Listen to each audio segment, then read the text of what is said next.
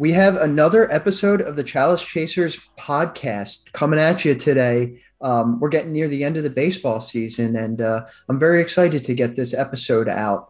Um, the guest today is a dear friend of mine, Marty Babitz. Marty is a Renaissance man in every sense of the word. He's an accomplished author, devout supporter of his beloved Penn Quakers, a lawyer and a scholar, a Frank Sinatra impersonator, and most of all, a very serious fantasy baseball player. Marty splits his baseball faith between his longtime team, the New York Yankees, and his new team, the Milwaukee Brewers. He is a father to four children, three of which are serious fantasy baseballers. Marty Babitz, welcome to the Chalice Chasers podcast. Hey, Steve. Uh, thank you very much for having me. Appreciate it. Absolutely. I really appreciate you coming on here. And uh, um, so I'd love to kind of dig into it first of all. Um, it's kind of interesting. Your a, your longtime team is the New York Yankees, and your newfound team is the Milwaukee Brewers. Could you explain that a little bit uh, for our listeners out there? Yeah, sure, Steve. It's uh, it's an exciting story, and uh, fantasy baseball is at the uh, at kind of at the heart of it. I, I mean, I grew up in uh, in northern New Jersey and, and up in uh, Bergen County. Um, when you are born, you basically uh, get stamped with two things on your forehead. Um, Yankees and Giants, uh, you know, and so I've been a lifelong Yankees fan, um, even though I lived down here in the Philadelphia area for most of my adult life. Um, and uh, you know, I've always loved baseball. It's been been uh, you know, probably my favorite sport throughout my life, and um, I um, I was into fantasy baseball. Um, you know, I'm, I'm, a few years older than you, Steve. So I got into fantasy baseball probably in the 90s when I think it was might have still been called rotisserie baseball at the time, or maybe it was starting to evolve into the phrase fantasy. And you know, you you i did it with some some friends at work and you know uh, and and you know you would put things in on paper sheets to the commissioner and um, you know there there was no technology. So it made it kind of uh, fun and interesting you know running your sheets and getting your waivers in at the right time. And uh, very very different than it is today with the technology we have. Um, and then i probably after several years of that in the 90s i probably had a break of probably good 10 years. You know, I, I changed uh, jobs and careers and so I didn't have the same uh, work friends. And then um, 2008, uh, my nephew um, asked if if I wanted to be in in a, in, in, a fantasy baseball league, and that had been a long time. So I said, sure, I'd love to. Um, and he had a couple other slots, and you know, my my kids were were younger at the time, um, but um, you know, they they said they you know, he had a couple extra slots. So what we did is I had one of my younger sons be a, a kind of assistant GM with me, and then uh, two of the other boys uh, ran a team together. And that year turned out to be a pivotal year in the Babitz family uh, and baseball, our baseball history, because that year um, my oldest son kind of caught the baseball fever. He was a big baseball fan, but he really caught the fantasy baseball fever, and he enjoyed it so much that um, the following year, 2009, he said, "Hey, I'm going to start our own league," um, and we had uh, my nephew come into our league, and that league's been going ever since, and it's been a really source of just a, lot of fun and enjoyment. But really, it kindled a passion in my oldest son, and uh, now he doesn't do fantasy uh, baseball for fantasy sake. He almost you could say he does it kind of for a living because um, he decided, you know, as he went through middle school that um, you know he really loved you know what was bit back of this. And ultimately he uh, he was able to uh, you know start a career in baseball. And for a few years now he's been been working in baseball operations with the Milwaukee Brewers. So uh, clearly that means the Brewers have supplanted the Yankees as my number one team. Still a big Yankees fan and fortunately there's not a lot of conflict between the two teams based on their position within the, uh, within the American National League. Oh wow, that's a that's a fantastic story, and uh, it is interesting to hear about how uh, fantasy baseball is kind of what got the bug um, in your one son in regards to just like kind of being hooked on uh, um, all things baseball. It's it's interesting to hear how fantasy is the uh, the um, the beginning source of that. Um, Marty, I see here in looking through some of your historical stats to that league that you mentioned that you guys used to play in, and I see that you won in 09, you won in 2011, 2012, 2013, and 2014. So you and you were in the championship in 2012 or in 2010. So you were in it six straight years and won five of those six leagues. What uh was this just like dominance uh in regards to just like, you know, knocking it out of the park with strategy or were were your boys still too young to know what was going on? Was it just an easy uh easy opponents? Uh walk me through a little bit of that uh that dynasty. Yeah. Uh, well, I know my wife would like to think that it was me taking advantage of uh, young kids or something like that, but we had a we had a diverse league. Um, it was a 12 team league for those uh, earlier years, um, as opposed to the 14 uh, team league it is today. Um, and there were, you know, a few of the, the, the younger guys and a couple friends of my my kids, but there were also some of my peers and friends. So it was kind of a mixed league, and there were some, you know, they were they were serious, and uh, you know, there there was they were smart baseball guys, uh, even the, the you know my kids and a couple of their friends. So uh, one of whom went on to have a pr- pretty good career in college baseball. Um, so you know, the, it was a real thing. I, I think it was um, probably uh, probably a combination of, of luck and maybe some some skill, but I, you know I think it was more better lucky than good in, in some respects. Um, that first year, 2009, um, I had gotten my my head handed to me in 2008 in, in my, my, nephew's league, and um, I decided I I get a little more focused on it. Um, I got very fortunate. 2009, um, uh, Ryan Braun talking about the Milwaukee Brewers, it's it's funny because this was years before. Uh, Ryan Braun, uh, you know, had had a good kind of breakout year in 08. So um, I just loved the you know the Hebrew Hammer moniker that he had. um, so I got very fortunate to take him and Chase Utley in my first two picks, and Utley decided to have you know just a massive career year. You know those two guys both finished with single digit rankings, and that just set me up. and because I, you know, went offense strong, I, I, I, it kind of set a pattern for for my my fantasy strategy for really, uh, you know, that it's always been throughout these 12 years in the league, with the exception of this year, and that, that's why I'm falling off this year.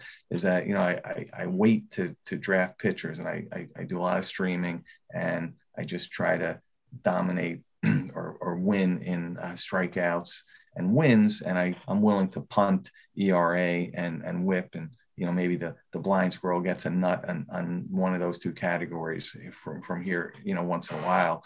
Um, and then I, I, I, try to get saves. Like I sometimes I'll, I'll draft a, uh, a, a closer early. So you know trying to get those three categories and then trying to uh, pick you know like three of the five offensive categories that I can hopefully dominate in. But it just kind of worked out that way. The way the, the framework of 2009 worked out with Braun and Utley. Um, and uh, that year was a special year for me because I actually did not lose a single week. I went wire really? to wire. Um, I, I, I don't know how how that happened, but I went wire to wire um, without losing a single week and and then then won. So that was kind of a, a, neat year and and I guess gave me confidence and it also gave me, like I said, a strategic framework.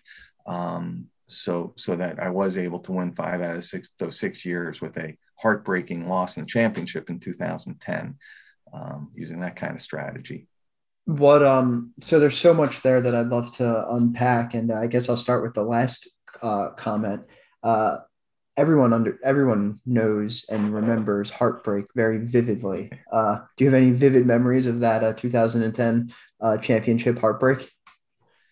Oh yeah, I remember it all all too well. Um, I was going down, you know, down to the wire um, with actually my oldest son, the one who now uh, doesn't do fantasy uh, for fun, but does it for you know kind of a living in baseball operations.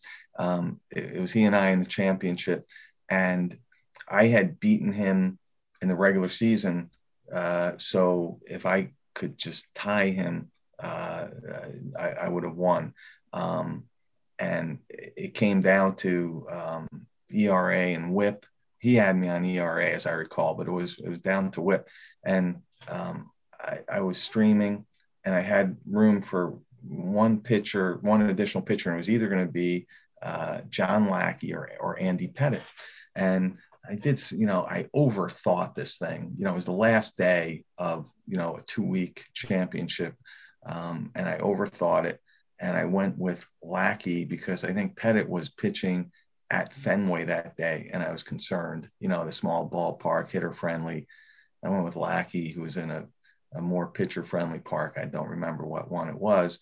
And um, what really burns me up about that. So, of course, Lackey blew up, you know, Pettitte threw a gem um, and you know that that cost me whip and and the uh, the championship. If I made the other decision, I would have won. And um, you know, you never know.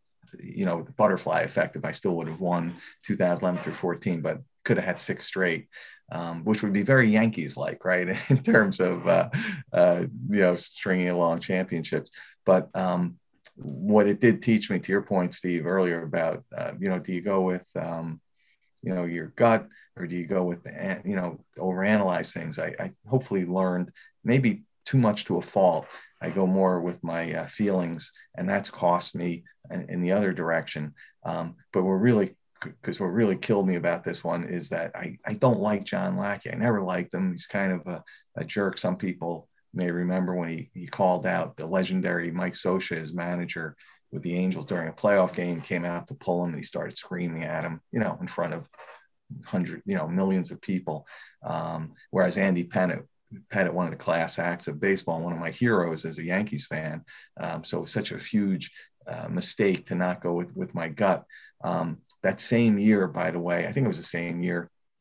Just uh, as an aside, um, in fantasy football, I was in the in the championship, and uh, on the final uh, week of our championship, you know, it was like the last week or so of the regular season. And for you, for those of you who do fantasy football as well, you know that that can be a problem because you don't know which of your top guys are going to get rested, you know, waiting for their playoffs, which will start the next week or so. Right. So Reg, Reggie Wayne, I wound up uh, benching him because it, it the appearances were that he was going to be rested ahead of the playoffs.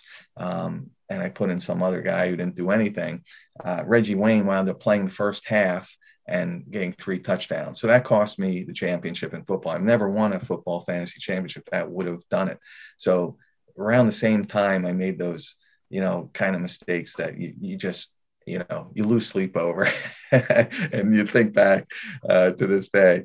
Um, so I have another reverse of that with the 2014, which was my last championship of that uh, string, which I can give you if you want, but we, we, we, we don't have to get into that unless you'd like to. Yeah, absolutely. What happened in 2014? So 2014 was kind of the reverse. Um, I, uh, I had to make a decision. We went down the final day in the championship and, um, uh, one of my, you know, again, as a Yankees fan, uh, Tanaka uh, just uh, loved Tanaka. He had just come back and he was going to, uh, to, to, to get a start. And by all accounts, he was probably only going to maybe pitch a couple innings because he was just coming back. They didn't want to, um, you know, overtax him. Um, I'm just trying to remember if the Yankees were in the postseason that year and they were making sure they were going to care, be careful with him. Um, but in any event, um, I went with my gut on that one and I used one of my slots uh, for him, and he wound up going like six innings and you know just pitching the lights out, um, and and that gave me whip. Again, it came down to whip, and I won whip by I think like 0.02 um, as a result of going with my gut. I went the complete reverse of 2010. So I, I learned from my mistakes. I went with the, you know one of my favorite guys, um, and he did me right.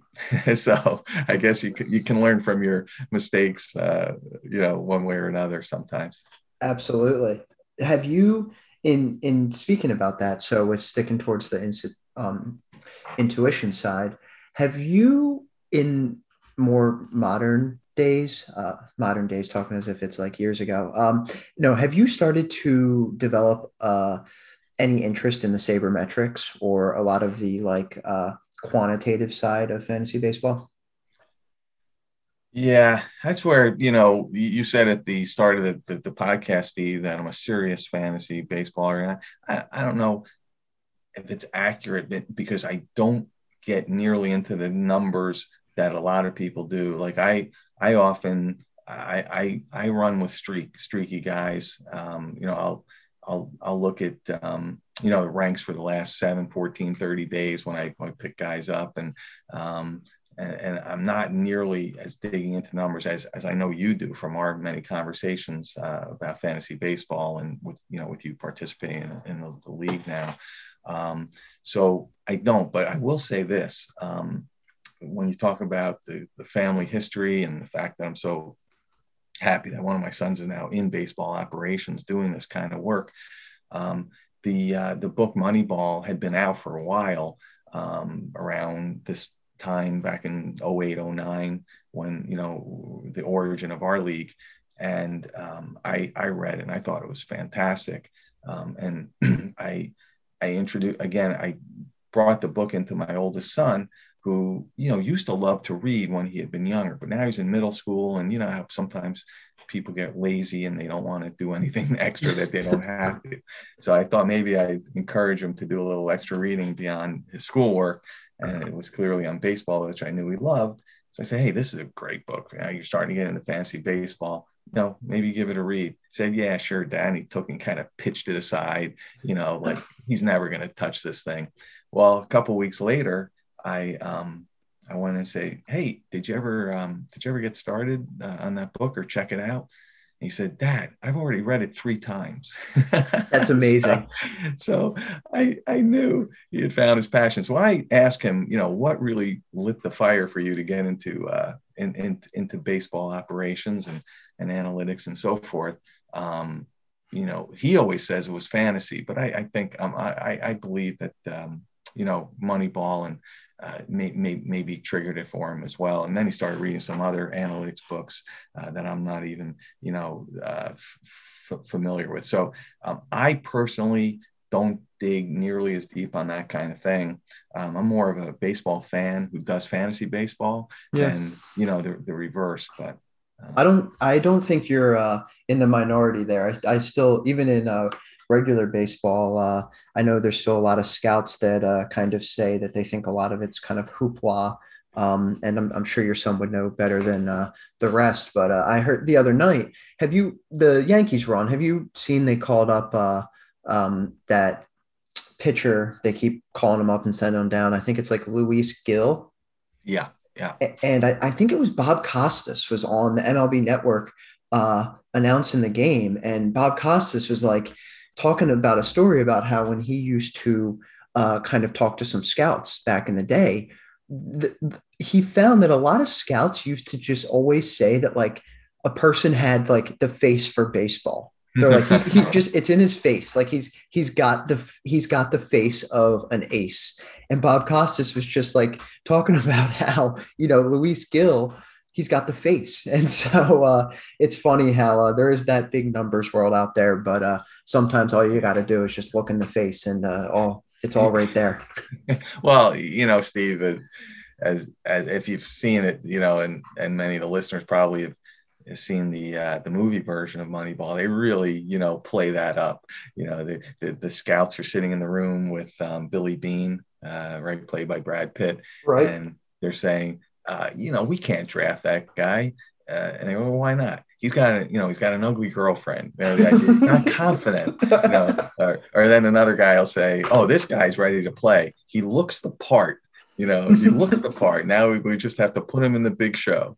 Uh, or, you know, boy, when when he hits that ball, you can hear it. You hear that sound. You know, those kind of things. They're, just really satirizing uh, scouts. But you know, Steve, from my uh, understanding and the way the, the better baseball teams uh, are really now synthesizing the two very well. And maybe there may have been a swing to the extreme on analytics. Um, and, you know, you look at the teams with the big budgets, the Phillies included, and Yankees, of course, uh, who build these 100 plus person uh, analytics uh, departments. And um, the, the, the, teams that are running more on a shoestring uh, that can't do that are finding that they can synthesize uh, scouting and analytics and have you know people who can can put those things together um, into actionable you know summaries uh, that you know the GMs and the assistant GMs can can can work from. Uh, you know, there's that one scene in the Moneyball where, where Brad Pitt as Billy Beane is on a plane. He's trying to look at all the numbers, you know, like the Bill James abstracts, and his eyes are tired and he can't focus. Um, and you know, GMs are people, and they're the ones who are ultimately the buck stops with them, and they make the decision. So um, when when you can the, the, summarization of the analytics and the the synthesis with scouting because scouting can be very valuable it's, it's just there's no question about it because players are also humans and yeah. there are some character elements and there are some other elements that go beyond the number so um, when you see teams like tampa who are just year after year. They just have bushels of, you know, great pitching and and, and other, uh, you know, uh, farm guys coming out of their ears. Um, and you know, I'll say the Brewers because they they're in the same boat. They have a very small budget, small market, and they're having success doing the same kind of thing. Adames, so, like those guys. Yeah, yeah, I know exactly what yeah. you mean. Just value.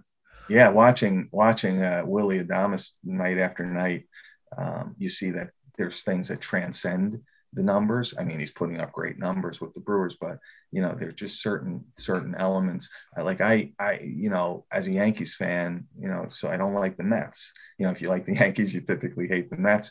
And you know, watching over the years, the Mets uh, sometimes are really good at putting together, you know, great teams on paper, but they just don't as as you've seen as Phillies fans see, they just don't synthesize into uh, you know great teams. So there are some elements right. that go beyond the numbers. All that to say, I think you and I would both agree that the numbers and the analytics are critically important, and they have absolutely transformed baseball, and in many ways made it much better because uh, you know it's more enjoyable as fans to be able to have access to these numbers and, and to enjoy them as fantasy baseballers, but also to see, you know, the teams that you root for and, and see how teams use and leverage, um, you know, what was not really out there until, you know, the last couple decades and, and probably make it a better sport and, and right. more competitive as a result. I mean, when you can see certain teams that can, can leverage uh, analytics um, and, and get be competitive and you get that more parity in Major League Baseball that you didn't have years ago. And I say that tongue in cheek as a, a, Yankees fan because I enjoyed I enjoy the, the baseball history and how dominant the Yankees were when you right. know the, the, smaller market teams didn't have these tools that they, they could utilize. And it's funny, and you say the smaller market teams because the um, when you look at the numbers, like the Rays have a huge uh, like percentage chance of winning the World Series this year mm. based off how they've been performing. Yet, if yeah. you were to look at their odds, like implicit in, like, say, like a gambling market, it's much lower. And so it's like, who's right? Like the mm. the public or the numbers? And it's it'll be interesting. The um, if the Rays win one in the next few years, uh, someone out there will be making a lot of money somewhere. You know. Um, yeah. And as a Yankees, as a Yankees fan, you know, and they're in in the division, um, I still would be really, really happy and excited for Tampa and for baseball if they do, because it just be be great. You know, I wouldn't mind seeing the Brewers win one either because they they have some you know similar characteristics in terms of uh, real small market, real small front office, and um, you know clearly uh, they're in the wrong league with the with the Dodgers and the and the Padres and the Giants, but um, you know still having a you know pretty good shot as well. Um, I think it's great for baseball uh, team, and it's great for baseball to see a team like the Giants who you know right. can can turn things around so quickly and and and you know the human element i mean i don't want to take any dig at uh, phillies fans who are might be be listening but to see you know it's good to see gabe kapler you know doing well and turning a team around like that. And you know, maybe he, he actually maybe was a scapegoat uh, in Philly because he sure seems like he knows what he's doing out there this year, right? Right. Yeah, they look fantastic, and it is cool to see him doing well because you never know when. Um, like you never know who's to blame or what what worked and what didn't work. I know there's a couple of people in our league who are pretty adamant that they don't like Joe Girardi as a manager for the Phillies uh, because I'm I believe, and he might have changed recently. You you know this probably much more than I do because I'm not the biggest Phillies fan. Um, but like I believe Joe Girardi's an old school manager, not very numbers driven. Uh, and so I think that's where some of this uh, like adversarial view of him comes from. But I'm uh, am I getting that right? Is or has he changed? Is he more numbers now? Do you know? Yeah, it's funny, Steve. I think he's starting to trend back more to old school. He, first of all, I think the world of Joe uh, Girardi as a person. He's just a class act through and through. He is a tremendous guy. When the Yankees won the World Series in 2009, um, he was driving home after the celebration and so forth, and he came across a, uh, a stranded motorist, um, and you know he, he helped her. He, the, the, the, car couldn't be could be fixed. Like it wasn't just changing a spare tire.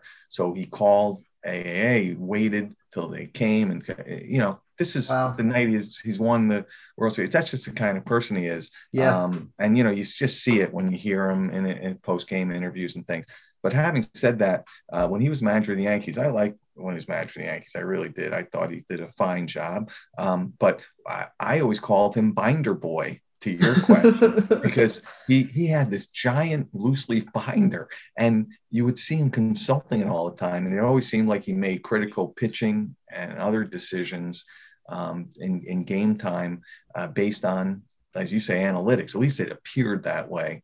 Um, so he's kind of old school because he's kind of like a character guy. He, he wants to have he wants to create a, a positive environment. He, he doesn't um, tries not to suffer fools, so to speak, and tries to keep some kind of uh, reasonable discipline in the clubhouse and things like that. But I think he he does um, work from analytics. However, it seems like in, the, in his time with the Phillies, he's he's reined that back a little bit. I mean, I can't say that for sure, but that's what it seems like. Like maybe he's he's learning, like you know, that he does need to maybe go go with his gut a little bit more. And I think his gut is really good if he trusts it, if he would trust it more. You know, anyone who's a catcher um, just has a real good feel for for pitchers and pitching decisions. I think so. As a you know, as a, a catcher, um, as a player, I just think he would trust his gut more. Although you know, I'm not a Phillies fan, so I, I, I root for him, not necessarily for the Phillies. Yeah, absolutely. I then maybe um uh, and I have to agree with you. He is an absolute class act, and uh, uh, I may be mistaken. The um, the like um, anti-analytics movement in regards to maybe the GM or an older GM who might be moved on, but uh, uh yeah, it is cool to see Girardi out there. Uh, I I I know what you mean in the um, suffers full side. Uh, when he when he gets upset, he looks like he's gonna like he had to pull a pitcher the other night. I I, I thought he was I thought he was gonna slap the guy. Like like he just like he looks mad. It's like almost like a a fatherly like a disciplinary. But uh bringing bringing back to that because I still wanted to unpack a couple of the things you said early on. One, and we don't need to discuss it much, but I'm very very aware of um, how good Chase Utley and Ryan Braun were in 2009. And I understand why you won every single game that year. Uh, I remember that vividly. Like Chase Utley, I, I think he got off to such a blistering start. Like I'd never seen someone like in the month of April, I think it was 09, where he just homer after homer after homer. Yeah. Uh, yeah. The fact that you had him and Braun, whew, yeah. I uh, that would be tough.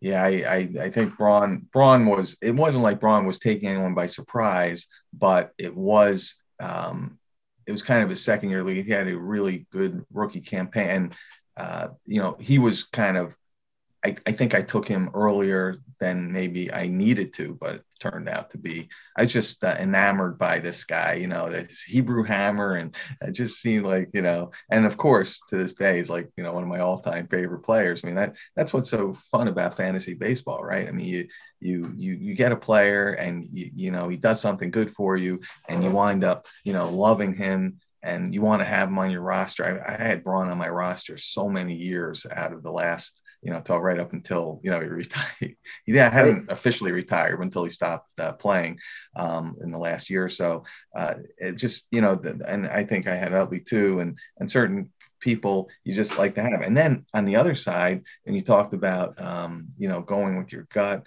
or analytics, I, I made big mistakes because I've um, had someone who who did me wrong. Like I, I remember, forget what season it was. It was three or four years ago. Trevor Story decided to roll out of bed and have just an awful year relative to you know how unbelievably great he is. So I passed on him because I had him on my roster that year. I drafted him probably in the first round, I think, and uh, you know it, it, probably cost me uh, big time. And uh, so I, I never drafted again, even when I've had opportunities and should have. Um, like maybe this year I should have, and, and I didn't. And it's just because you there's certain guys and you just hate because they did you wrong that one year um, and uh, it's just it's just funny it, I'm not saying everyone does that. I'm probably more serious fantasy baseballers than myself, but I sometimes now let emotion uh, get the better of me. Or, um, you know, if I just a guy I don't like, like ah, for whatever reason, I don't like Cody Bellinger. I, there's no logical reason. I just don't like. He seems he seems smug to me. uh, I don't know what it is about his face, and I just don't like. So I, you know, I pass up. Like this year, I just made some dreadful mistakes uh, in the first two two rounds, and you know, so I'm almost definitely going to miss the playoffs. Whereas we are talking about 09, where you know I overdrafted on Braun and and I took Utley where there were some other guys I could take, and, and it just worked out. So um, you know you can make up for stuff. You can make a mistake in the first round or two and and and make up. You know you, sometimes you get fortunate like i took jose Bautista, Bautista off the trash heap in the year that turned out to be his breakout year. Same with charlie blackmon and things like that happen. But you know um, you have to have a decent draft. And as you know, Steve, being in our league, I, I definitely went with my feelings too much this year. I, it was like all Yankees and Brewers. And, and uh, if the Brewers hadn't turned out to be the best team in baseball over the last few months, um, I'd really be out of it. And now the Yankees, as we've seen, are they're the best team in baseball. They're on an absolute tear. They actually overtook the, the Red Sox by sweeping them last night. They, they jumped ahead of them, which is just shocking when you look at what the the, um, the, the division looked like, you know, just a, a few weeks ago. Um, so you really live and die by that when you, you, you know, it's like in investing, right? You get concentrated. It might work for you, but it might not. It might yeah. work really. So I, I, I get a little bit too concentrated lately um, because I it's fun. Let's face it, Steve. It's fun to have players you like or players on teams you like on your fantasy roster, and and that can you know. So when you talk about being a serious fantasy baseballer, that's where I probably, especially the last couple years, have um, to a fault done that. And you know, now our league is a 14 team league as opposed to 12, and that just makes it tough. The, there are just too many early birds getting the worms on um, on on you know um, the pickups, picking guys up, and and I just you know I can't get up at three in the morning like some guys do to, right. to make those selections. So um, it makes it a little tougher. Back in those early days in 09, 10, 2011, you know, you couldn't do stuff on your phone as easily. I, I, had a, I remember going down in my basement sometimes in the middle of the night to pull up on my computer and my, my wife would be, what the heck, what are you doing? You know, but especially in the playoffs, but I just don't have that um, ability. And if I do, people are always beating me to the, the pickups. Like you, that's probably the biggest difference in our league going from 12 to 14 teams and just there are too many Johnny on the spot type of, uh, teams, uh, you know, and managers in our, our league now. Yeah, the um, uh, the category leagues do lend themselves to uh, a little bit of a managerial edge, and uh, we discussed that with another uh, member of my other league uh, on another podcast, and he was talking about how there's just so much, so many little edges and low hanging fruit you can pick up that like makes such a difference. But I, uh, Marty, I couldn't agree more with you in regards to uh, kind of that like recency bias when it comes to drafting. I feel like I'm stuck in the same like loop since I first started playing in 08. Like every year it plagues me because I don't draft guys because they burned me the year before. And then it's just like, and it's just been one big, one big like negative feedback loop for me. And so hopefully, uh, hopefully I can break out of this soon. But uh, um, all the things you said there are were just uh, fantastic, and I know a lot of people can relate to them. Uh, I, I got to ask about like what it's like under the uh, Babitz's roof during uh, when. So let's say like five years ago, when you used to have everyone under the same roof. Um, maybe it might have even been longer than that.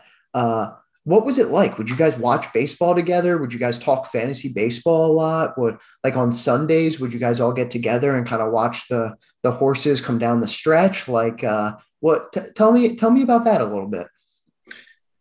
Yeah, yeah. See, it, it was it was it was a lot of fun, um, it, and and that that really you know having a league like this where you know you have um, four uh, people on the same roof for for several years while my older guy was was doing as well, and it, you know watching together and especially like on a on a Sunday, especially as you get later into the league and you know if all of us or most of us were still in it or if we were playing each other in a key week or something, um, watching. And you know we we got the um, the MLB uh, package on cable back in those years. This was before MLB TV which is so great. I mean, anybody who doesn't have MLB TV for what is it, like 99 bucks a year and, and can't call themselves a serious baseball fan. I agree. so, so accessible. But back then, you know, Comcast would rip us off for 200 a year, or whatever it was to have a much inferior product because, you know, you, you, you, tune into the game and you can't pick which feed you listen to. And,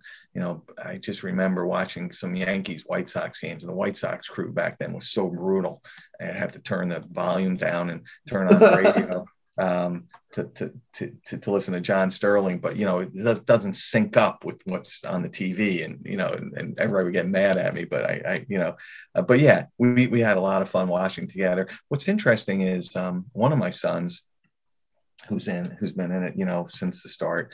Um, he he um, you know he he's not going into baseball. He's, he's just starting his career in in in a different field. But um, he would never watch baseball. Like we'd watch yankees games things and you know he would maybe have the patience for an inning or so and then he would leave and go do something else. Well this year i didn't know this because he was a senior in college so he wasn't at home. But i found out that he is obsessed with uh, fantasy. He's doing well, but with watching the games and watching his players and watching what's going on and seeing guys who he can maybe pick up. I mean, he has his computer on at all times with four screens going, watching, oh, wow. you know, games on MLB TV. And then sometimes he has another one on his phone. I mean, it, it, it was very, let's say rewarding and enjoyable for me to find this out now that he's been home for, you know, for the summer um, just watching him and experiencing him be so uh, focused on watching baseball, not just being a serious fantasy baseballer because a lot of guys can do that. I mean, there are guys who work in baseball and analytics, and they they're not even baseball fans. They're, right. they're very gifted and skilled with the with the statistics and the numbers and the analytics, but you know they go home and you know they watch another sport or they, they don't even like sports, and and that to me, I don't know that t- kind of take something away. So to see, uh, you know, my, that my son Keith get locked in on watching and enjoying the game, and and we go, you know, going to a couple games together. That has been so so enjoyable for me. And you know, again, it's one of the fun byproducts of, of fantasy baseball that um, you, you know you, you, you hope for and you, you, you know you don't expect but you know it, it can have tentacles and and you know kind of like a, a, rock in the pond and you know some of the uh, you know what, what, it what it does in terms of spreading some other things. And that that that's been this year something i've really enjoyed. Oh that's fantastic. Uh, um, four screens at once. That's so cool. Mm-hmm. uh, definitely uh, definitely really plugged in. Um, i uh, I am a little bit in between in regards to uh, I kind of have a little bit of a superstition where I don't love watching my pitchers. I feel like um, I remember uh, I think it was this year. I think it was Dylan Bundy's first game or something like that, or hmm. maybe this was last year. But I turned on first inning grand slam. It's like all right, this is off. not not going to watch another pitcher. So it's it's cool to hear how there's no uh, family superstitions or anything like that going on in the Babitz household.